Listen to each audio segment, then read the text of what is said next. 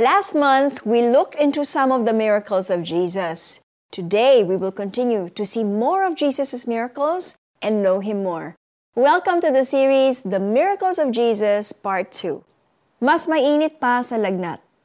Have you ever had a fever so high that you couldn't get out of bed?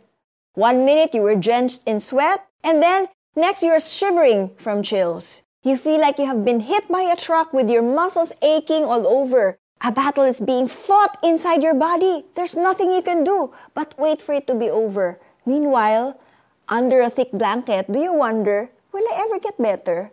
Will I ever be strong again? There was once an older woman who asked these same questions. She has been suffering from a high fever. We don't know for how long. But while in bed, she heard some commotion outside. May dumating na bisita. One of them entered her room and held her hand.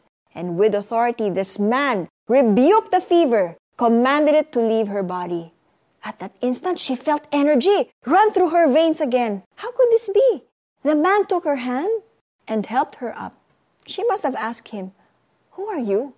You made me well. At malamang, tinanong din niya to, Kumain na ba kayo? Immediately, she got up at once and prepared a meal for them. This already happened. The older woman was the mother in law of the Apostle Peter, and the man who healed her was Jesus. Before healing the woman, he already had a full day at the synagogue. And while there, aside from teaching, he also cast out an evil spirit from a demon possessed man. This account tells us there's no limit to the power of Jesus.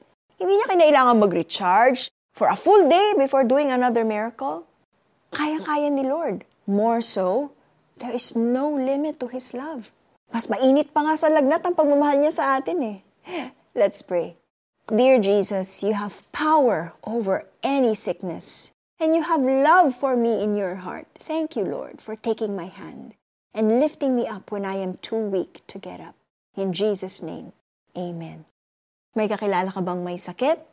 You can pray for him or her.